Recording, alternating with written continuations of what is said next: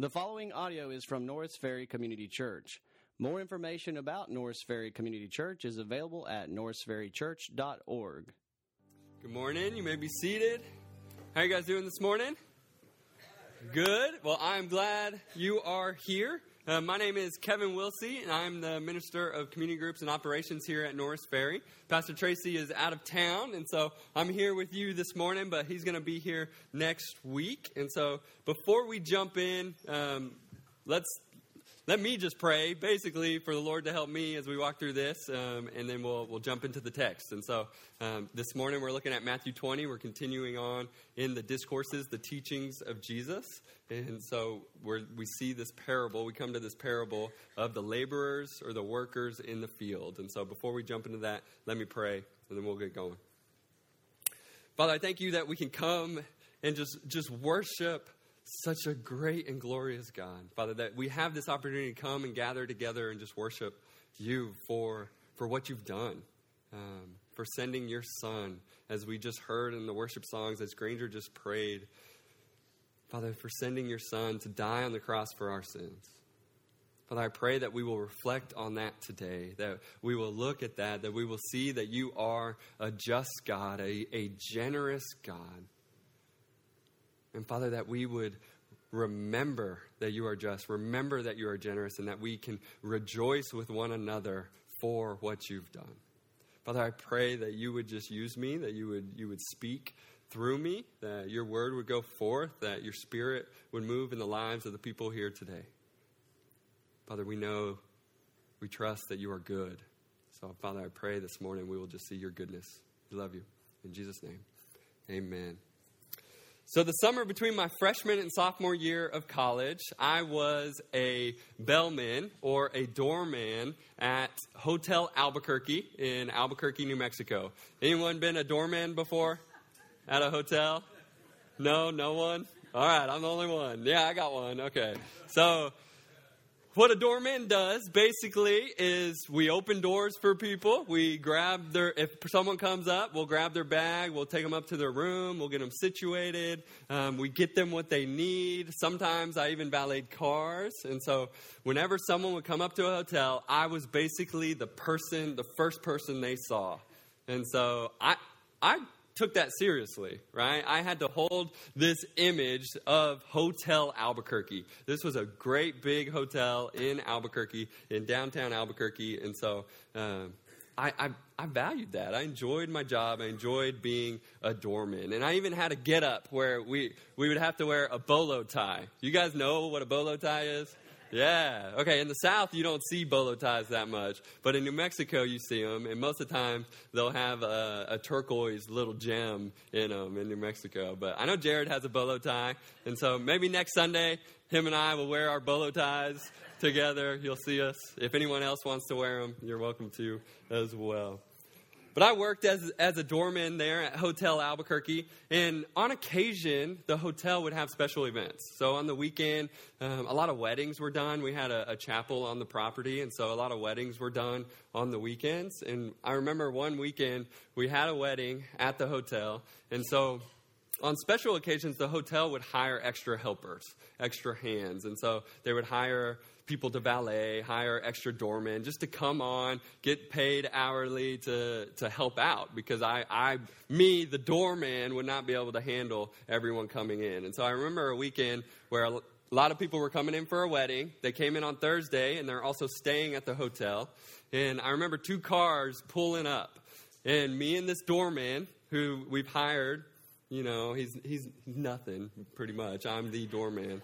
But we go and we we help the people that pull up, and he gra- he greets his person, I greet my person. We grab their bags, we get them checked in, we take them up to their room, um, we get them situated, we get whatever they need, and then I come back down to the lobby, and I'm, I'm walking down in the lobby. You know, we kind of there are two elevators. We walk out of the elevators together. I look over and see this doorman, um, and he looks at me and he flashes this wad of cash.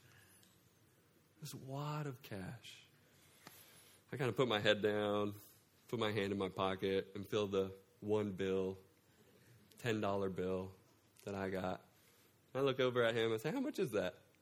He had a $100 bill tip. $100, not bill, but a $100 tip. And I thought, that is not fair. That is not right. I am the doorman at Hotel Albuquerque. I slave here every single day. I stand there. I look good. I open the door for you. I am here and I'm serving and I obey my manager's commands. You're here for the weekend and you got a wad of cash.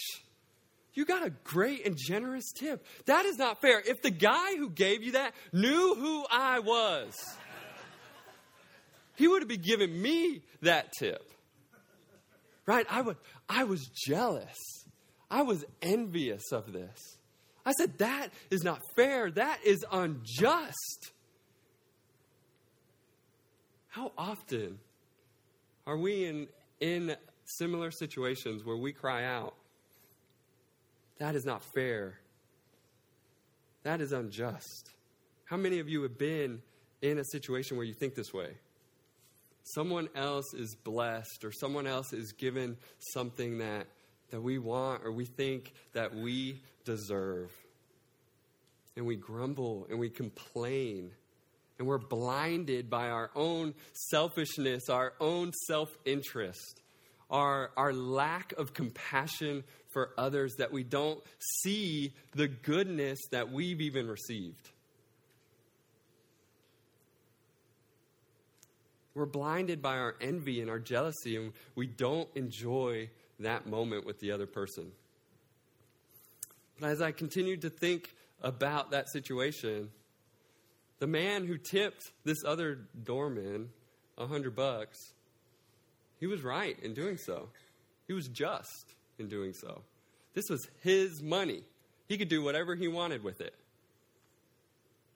He was also generous, extremely generous in tipping that man a hundred bucks.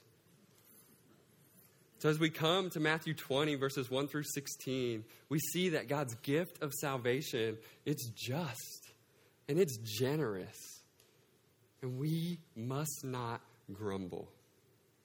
Look with me, we're going to read through the text again. Uh, it's taught as a story, as a parable, and so I want to read through it again, the whole thing. Um, and then we're going to look at two foundational truths God's gift of salvation is just. God's gift of salvation is generous. And these are foundations. And so I, I have to, I have to cover them first. And then we're going to dive in a little deeper after that. So read the text with me Matthew 20, 1 through 16. For the kingdom of heaven is like a master of a house who went out early in the morning to hire laborers for his vineyard. After agreeing with the laborers for a denarius a day, he sent them into his, his vineyard. And going out about the third hour, he saw others standing idle in the marketplace. And to them he said, You go into the vineyard too, and whatever is right, I will give you. So they went. Going out again about the sixth hour and the ninth hour, he did the same. And about the eleventh hour, he went out and found others standing. And he said to them, Why do you stand here idle all day? And they said to him, Because no one has hired us. He said to them, You go into the vineyard too. And when evening came, the owner of the vineyard said to his foreman, Call the laborers and pay them their wages, beginning with the last up to the first. And when those hired about the eleventh hour came, each of them received a denarius. Now, when those hired first came, they thought they would receive more but each of them also received a denarius. And on receiving it, they grumbled at the master of the house, saying, These last worked only one hour, and you have made them equal to us who have borne the burden of the day and the scorching heat? But he replied to one of them, Friend, I'm doing you no wrong. Did you not agree with me for a denarius? Take what belongs to you and go. I choose to give to this last worker as I give to you. Am I not allowed to do what I choose with what belongs to me? Or do you begrudge my generosity? So the last will be first and the first last. Okay, so we have a story of what the kingdom of God will be like, right? Jesus is telling the disciples just off the, the heels of the rich young ruler, choosing not to give up all his possessions. The disciples are confused. Who, who then can enter the kingdom of, of heaven? And Jesus comes into this story of the parable to try to teach them what the kingdom of God is like. And so um, the master of the house, I'm just going to say, represents God. Okay? Master of the house represents God. And so we have a master of a house who owns a large vineyard, and he's looking to get some help to harvest his vineyard. And he goes out early in the morning. So, to give you an understanding with this parable, uh, work days back then are 12 hours long, from 6 to 6. How many nurses do we have in here? You guys get, you guys understand a 12 hour shift, right? 12 hour shift. But the, these people are working 12 hour shifts all day, every day. And so these, these helpers, these workers, they would go into the marketplace and they would stand there and they would wait for employers to come and hire them for their work. And so we have this master here who goes into the marketplace before 6 a.m., before the sun comes up, because that's when the workday starts, and he hires his first laborers. But before he hires them, he says, let's, let's agree that I'm going to pay you a denarius for your full, full day of work to harvest my vineyard. And they, they agree. And so they go off into the vineyard. And then we see the master come back to the town. He goes back and forth, and he comes back to the town. He comes at 9 a.m., and he comes every few hours. So then he comes at noon, and then he comes at 3, and then he comes at 5 o'clock. And each time he does the same thing. He sees workers, he sees laborers, and he hires them. And he tells these later workers that he would pay them whatever is right for their work. So he doesn't agree on the payment. He just says, whatever is right for your work. And then evening comes, the day is over, all the workers were working in the harvest. They come up to the foreman, and it's time to get paid and the master says, okay, pay the who we hired last, the ones that showed up at 9 a.m., at noon, at uh, 3 p.m., and at 5 p.m., pay them first, and then pay the ones we hired first last. And at that moment, we get to see an idea, we get to see the emotion and the thought process of the first laborers and the laborers they come up. The last workers were paid first, they get a denarius, and then the first laborers come up, they get the same. But they were thinking they were going to get more. So what do they do? They grumble, they complain, and they say that is unfair. And we're, some of us are nodding our heads because, yes, we see that that is unfair. They've worked longer and harder. So hold, hold that thought. We're going to come back to it. But remember that this payment is what they agreed to. So the master responds and he reminds them that this gift, it is just, it is generous. And so now let's, let's go a little dip, deeper at that. Look at verses 9 and 10 with me. And I, I believe these two verses, they, they show us two important qualities of the gift that the master gives. And like I said, I believe they're foundational.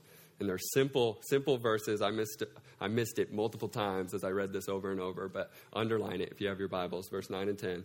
And when those hired about the 11th hour came, each of them received a denarius.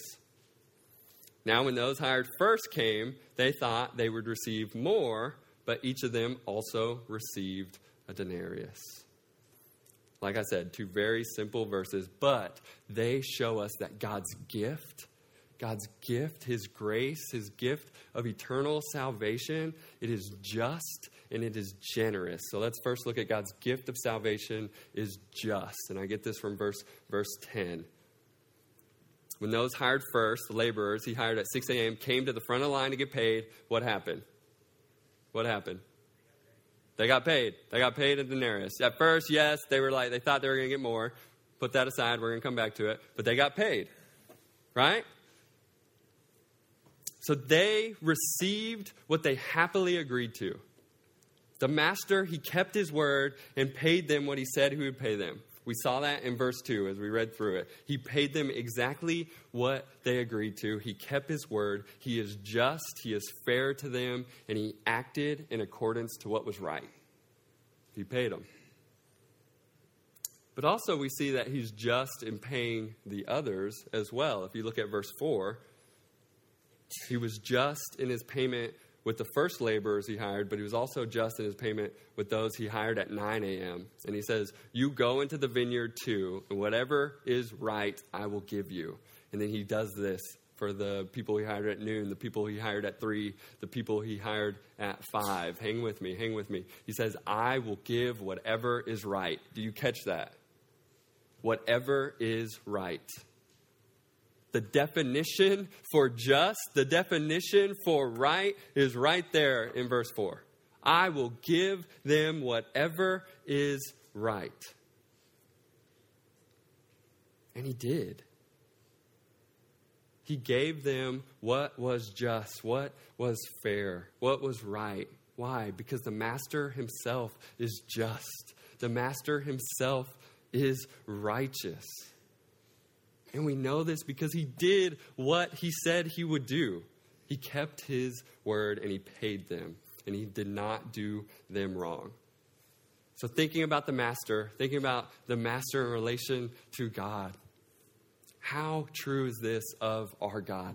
How true is, true is this of the God that we worship? That our God is a just God, that He always acts accordance to what is right, that He sets the final standard for what is right. But sometimes we, like the disciples, we, like the first laborers, we devote a lot of time and service to God, and sometimes we resent it when He blesses others above us. But does that mean He's not just?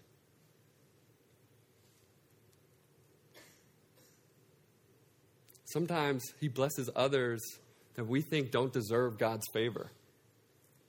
But does that mean He's not just? So, in those moments when we see that, when that starts to happen, I think we need to all remember and bear in mind that all people are unworthy. See, we don't deserve God's favor. We are guilty sinners who sin against the most holy, the most righteous God. And what do we deserve? What do we deserve?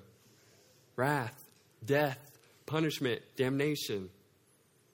That's what we deserve. We're unworthy. Romans 6:23 for the wages of sin is death. What would be just for God is to allow us to die with no hope, with no hope of salvation. What would be just for God is to allow us to be damned. That would be fair, right? We all need God's grace. So now let's look at God's grace. Think about it. God's grace, God's gift of salvation. It's actually it's not unjust. It is just. And why is it just? Because Christ, He made full atonement for the sins of us who trust in Him. And by doing this, what did He do? He turned justice in our favor. He turned justice in our favor. It was once just for Him to, to for us to die, to not have eternity with Him. That's what's just. We are not holy, we are sinners, we're unworthy. Unworthy of being in His presence. But what did He do? Jesus died on the cross for that sin, making us then righteous turning that justice in our favor, and now he, we are justified. 1 John 1 9, if we confess our sins, he is faithful and just to forgive us our sins and cleanse us from all unrighteousness. Because of Christ, because he took God's wrath, the penalty of sin on himself, God, he can justify believing sinners without compromising his character. He is still just. Romans 3:26, he is both the just and the justifier. Romans 3:26. Yeah, he is both the just and the justifier of the one who has faith in Jesus. He is both righteous and the one who makes us righteous if we have faith in Jesus. So we see that God's gift of salvation, it is just. And now we're going to see God's gift of salvation is generous. Look at verse 9. For those hired about the 11th hour came, each of them received the same amount. So these workers, they were hired at the end of the day. They were hired at closing time. Closing time, 5 p.m. They come in, they work maybe an hour. Foreman calls them in. What happens? They get paid the exact same. They get paid a full day's wages. I know you're thinking it. That doesn't seem fair. That's unjust. You wouldn't be wrong in thinking that. Hold it. We're going to come back to it. From 9 a.m. to 5 p.m., the master, he's back and forth. He's hiring these workers for his vineyard. And during these visits to the market, he continues to find laborers and he sees them standing idle. So he goes at 9 in the morning and he sees these guys standing idle. He goes at noon, he sees these guys standing idle. He goes at 3, he sees these guys standing idle. He goes at 5, he sees these guys standing idle. And he questions the ones at 5. We get an idea of why are they there standing idle? It's not because they're lazy. Let me tell you that. It's not because they're lazy. They're there because they want to work. They're standing there all day because they're hoping that someone's going to come in and hire them. See, the master, he comes in and he sees, he has compassion on these guys. He's generous with them. He hires them. These guys, the ones at 5 p.m., we see it in, the, in their response. No one has hired us. No one has hired them because usually the workers at the end of the day, in the marketplace, they're the old guys. They're the weak guys. They're the guys that don't do good work, so no one hires them. And what does this master do? He hires them. He says, I will give you what is right. Go work in my vineyard. He hires them. He has compassion on them. He is generous with them. These guys, they're not, they're not first in their social class. They're not first in their economic class. They're standing there all day, and the worker knows these guys, they need to bring something home. They have families to support, wives to support, things to buy, food to eat, water to drink. He has compassion for them. And he's generous with them. And at the end, we see that he pays them a full day's wages. See, the, the master, he met their need rather than paying them the amount for the time that they worked and served, for the job that they did. He is extravagantly generous. So, those we see hired first and those hired last all got exactly the same pay. They all got the full benefit of the master's generosity in equal shares. Now, think about God. How generous is our God. Since we're all unworthy and the riches of God's grace are inexhaustible, and in all believers receive infinite and external share of his mercy and kindness, although we don't deserve it. That's how generous he is. Ephesians 1 7 through 8. Ephesians 1 7 through 8. In Christ, we have complete redemption through his blood the forgiveness of our trespasses according to the riches of his grace, which he lavished upon us. So anything we receive from God other than eternal damnation is generous. And it's more than what we deserve. But what does God do? He gives us His Son. He gives us His Spirit. He gives us eternal salvation. He gives us life with Him eternally. And this is equal for all believers, who, for all who say, Jesus is my Lord. But sometimes, just like the laborers, just like the, uh, just like me, just like the disciples, we grumble. We grumble at God's generous grace. Let's look at their complaining. Verses 11 and 12. And on receiving it, they grumbled at the master of the house, saying, These last worked only one hour, and you have made them equal to us who have borne the burden of the day and the scorching heat. The first laborers, they come up to the front of the line. They've been seeing the last laborers get paid a full day's wages. So, what are they thinking? I've worked 12 hours. These dudes, they only worked one hour, and they got a full day's wage. I'm going to get 12 days' wages. You know what? And I'm going to take that 12 days' wages. I'm going to go buy some new sandals. I'm going to go buy a new robe, a new staff, a new camel. I'm going to go up and down Judea Drive and show it off. I come up to the foreman. One. Injustice. That's not fair. I worked all day in the, in the sun. See my sunburn? My hands, they're torn up. That's not fair. I deserve more. I've worked harder than them. You're making me equal to these old, weak guys who don't do good work? No, I'm, I'm better than them.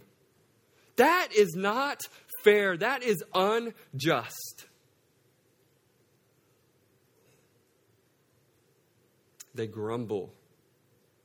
But here's the thing they're not just grumbling about the pay, right? They're, they're grumbling about the master, they're questioning who he is, they're questioning that he's fair.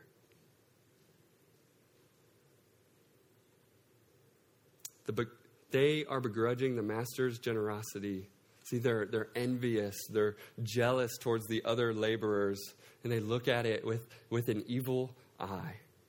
They're blinded to their own reward, to their own gift, to God's own goodness, to the Master's own goodness. His grace is still just and it's still generous to them. He paid what he said he would, and, and the wage was good. But they want more because they worked hard for it they deserve more. How many of y'all know the story of the prodigal son in Luke 15? Yeah, a great, great story. Tim Keller, he writes a book, um, The Prodigal God.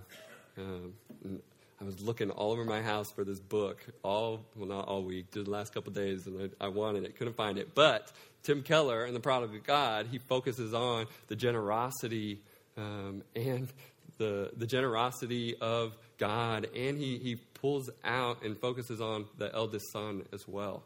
Um, and so that's what I want to want to do here for the moment because we see something very similar happen. Right? God, he vividly depicts his love for his children no matter if they're obedient in all of life or if they just repent at their end at the end of life the Pharisees, they're grumbling about Jesus because he's hanging out with sinners. He's hanging out with prostitutes. He's hanging out with tax collect- collectors. He's eating dinner with them. And the Pharisees are grumbling, saying, Who is this man? And Jesus, he comes into this parable and he shares a parable with them of a son. If you haven't heard this story, of a son who took his inheritance and left the house and he wasted it. Inheritance gone. Wasted it on prostitutes. See, at the end of the story, he was, he was living in, in a pigsty. He wasted it, everything he had. But one day he comes back to his father's house. What does the father do? Opens his arms wide and he goes and he receives that son and he rejoices.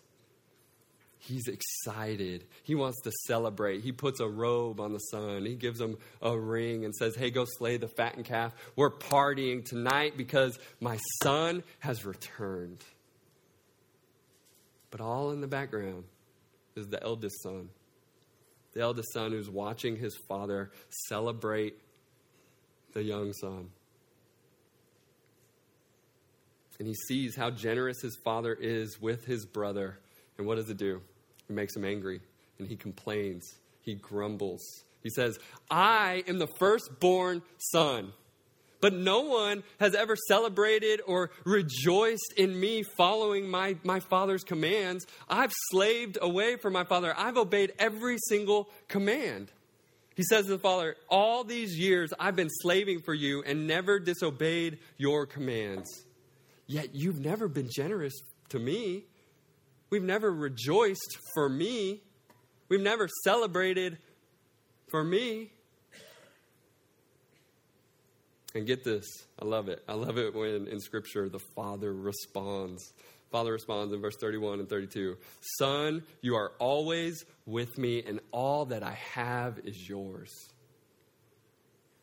It was fitting to celebrate and be glad. For this, your brother was dead, but now he's alive. Your brother was lost, but what? Now he's found.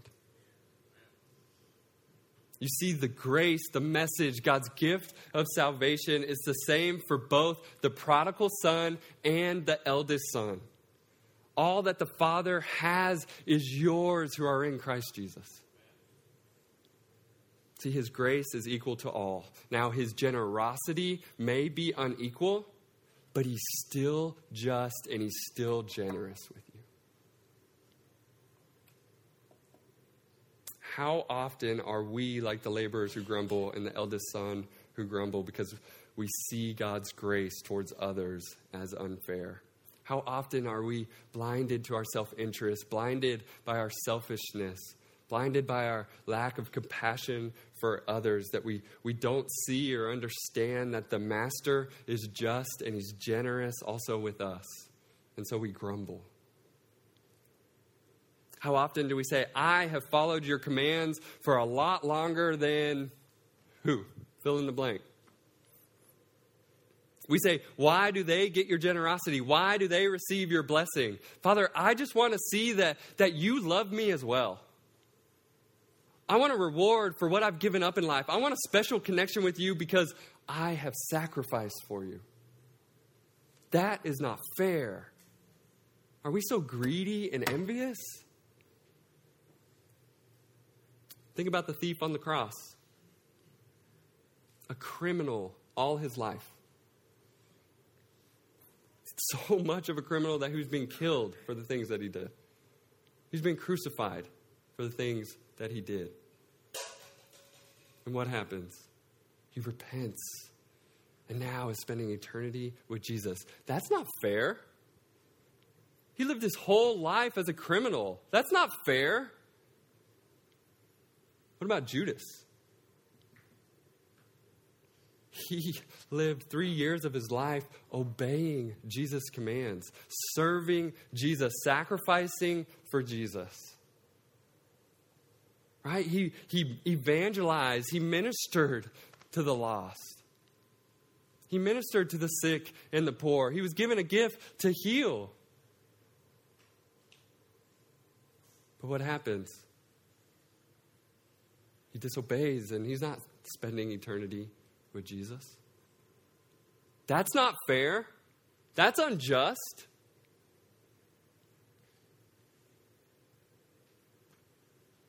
How many of you heard of Jeffrey Dahmer? Yeah, Jeffrey Dahmer, uh, the Mo- Milwaukee murderer, the M- Milwaukee monster. He was a serial killer who killed 17 young men in the most gruesome and grotesque ways. Sick sick. He was arrested, went to jail, went to prison. In prison, he asked to meet with a pastor. He met with a pastor for a long time. And over this time, this course of meeting with a pastor, he confessed Jesus as his Lord and Savior. He was baptized in the name of the Father, Son, and the Holy Spirit. He said, I'm going to be held accountable for the things that I've done in my life. But he trusted in Christ. It wasn't shortly after that that he was killed by another inmate. He'll be walking in heaven with us. He'll be walking on the new earth with us, those who believe. That's not fair. He killed, he murdered 17 young men.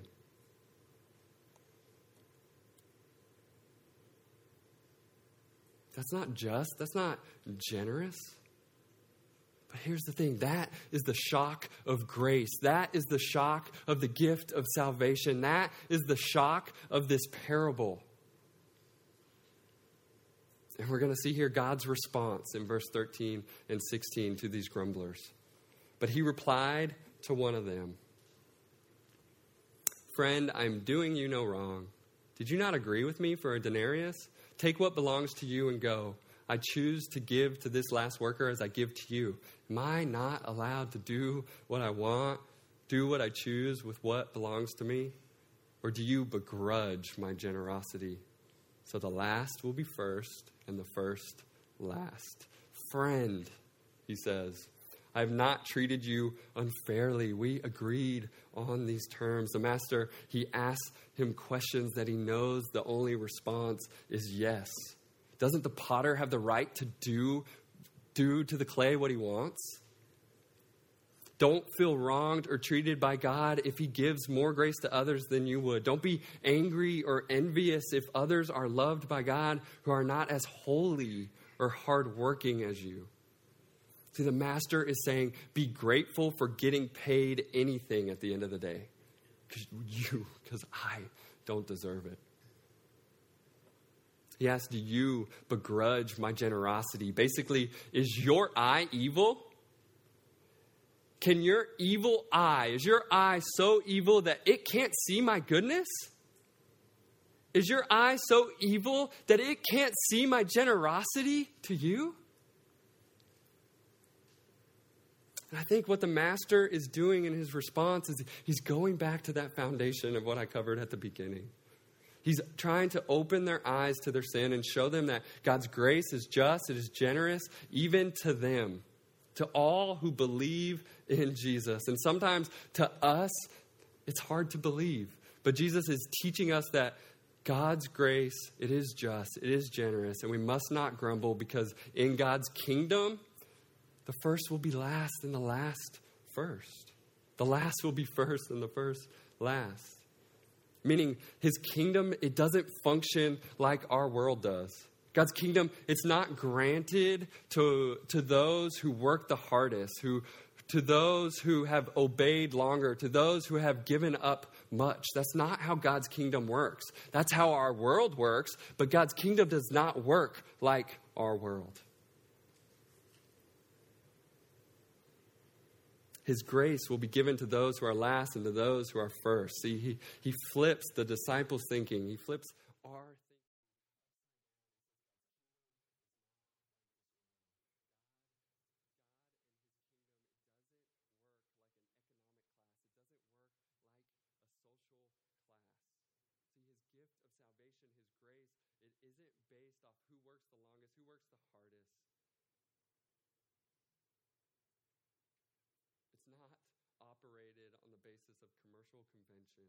See, the kingdom of heaven, it operates on God's grace, and God's grace, it is just, it is generous, and it's given to whomever He pleases. So don't grumble about who receives God's grace.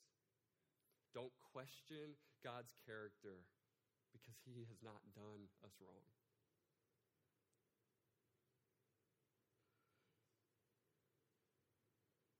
It doesn't matter what you look like. It doesn't matter what class you are in, how much money you have. That's not how God's grace works. And in his response, I think he's given us three simple, uh, practical, practical, practical things to combat, to combat our grumbling. And it's these: remember, remember, rejoice. Remember, remember, rejoice.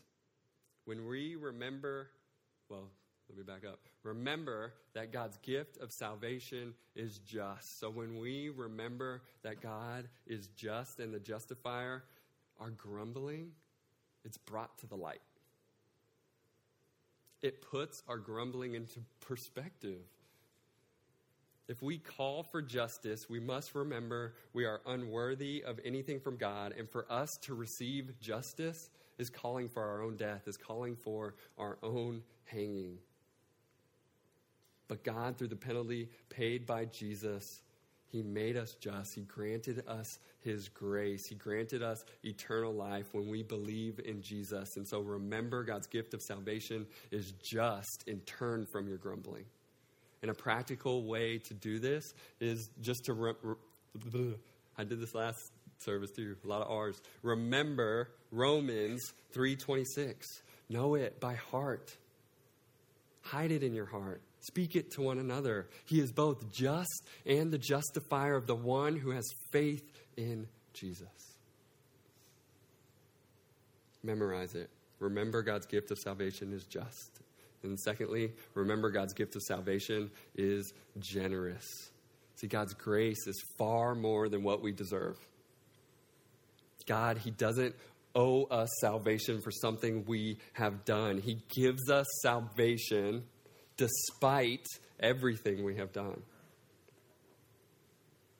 It's a free gift of mercy, and it's totally devoid of human merit. He doesn't owe us anything, but yet He gives us everything in Christ, and it is worth it. Remember that God, God's gift of salvation, it is generous. When we remember this, our grumbling, it's humbled. Our evil eye, our envy, our jealousy, they're open to God's goodness, and we can see it, and we can turn from that jealousy, that, um, that envy. We can turn from our grumbling, and we can turn to worship. So, practically, memorize Ephesians 1 through 7, 1, 7 through, through 8. In Christ, we have complete redemption through his blood, the forgiveness of our trespasses according to the riches of his grace, which he lavished upon us. Remember that. Know that your God is generous. And then lastly, we need to rejoice over God's justice and his generosity in our lives and others. We need to rejoice, rejoice with one another. See, he gives us all the same gift of eternal life to all who believe. And so let's rejoice with one another. Let's show and help and lead one another towards his justice, towards his generosity. And let's rejoice with one another. When we do that,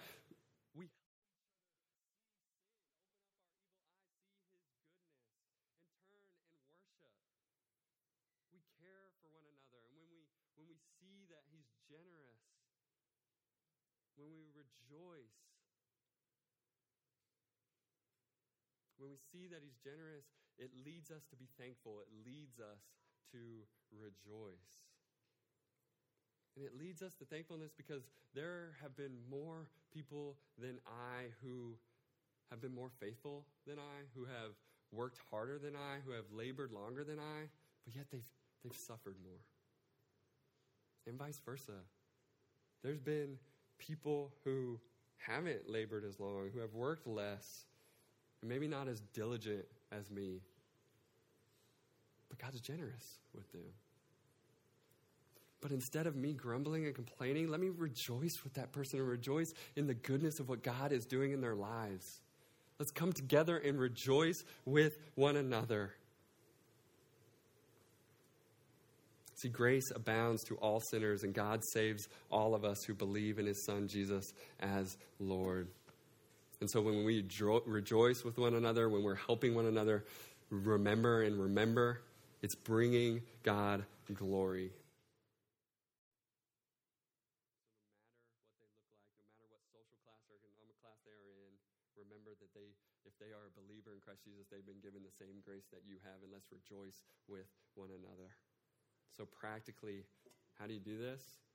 Maybe just ask ask yourself these questions when was the last time you asked someone what the Lord has done in their life recently? When was the last time you worshiped alongside your spouse because God has revealed sin and been gracious to them? A lot of times we're quick to be mad at our spouse, but if God revealed sin, why not rejoice with it? When was the last time you talked about God's gift of salvation being just and generous with someone? Let's remember, remember, and let's rejoice. Don't get caught up in the function of the world because God's kingdom, it doesn't function off the wisdom of our world.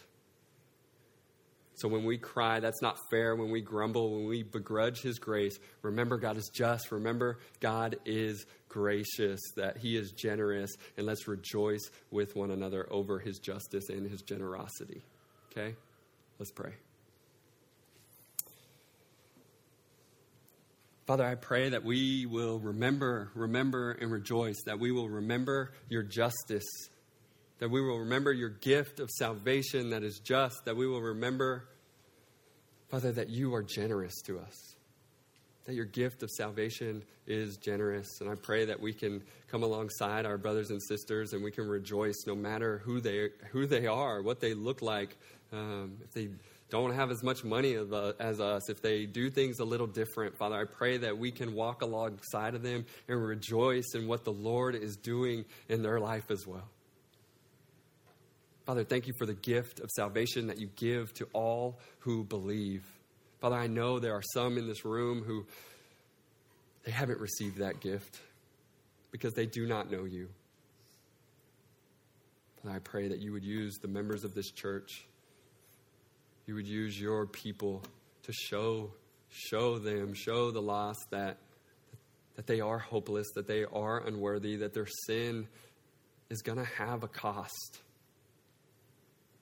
But Father, I pray that we will just show them that that cost was was paid on the cross. And Father, now they can rejoice because of your gracious, your generous, your just gift of, of eternal life.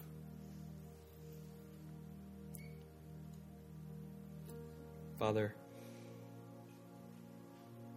I pray that we will be a church who lavishes grace on others because you've lavished it on us.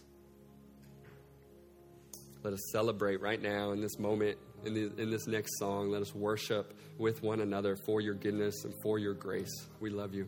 In Jesus' name, amen. Thank you for listening to audio from Norris Ferry Community Church located in Shreveport, Louisiana. Feel free to make copies of this message to give to others, but please do not charge for these copies or alter the content in any way without permission. For more information about Norris Ferry Community Church, please visit us online at norrisferrychurch.org.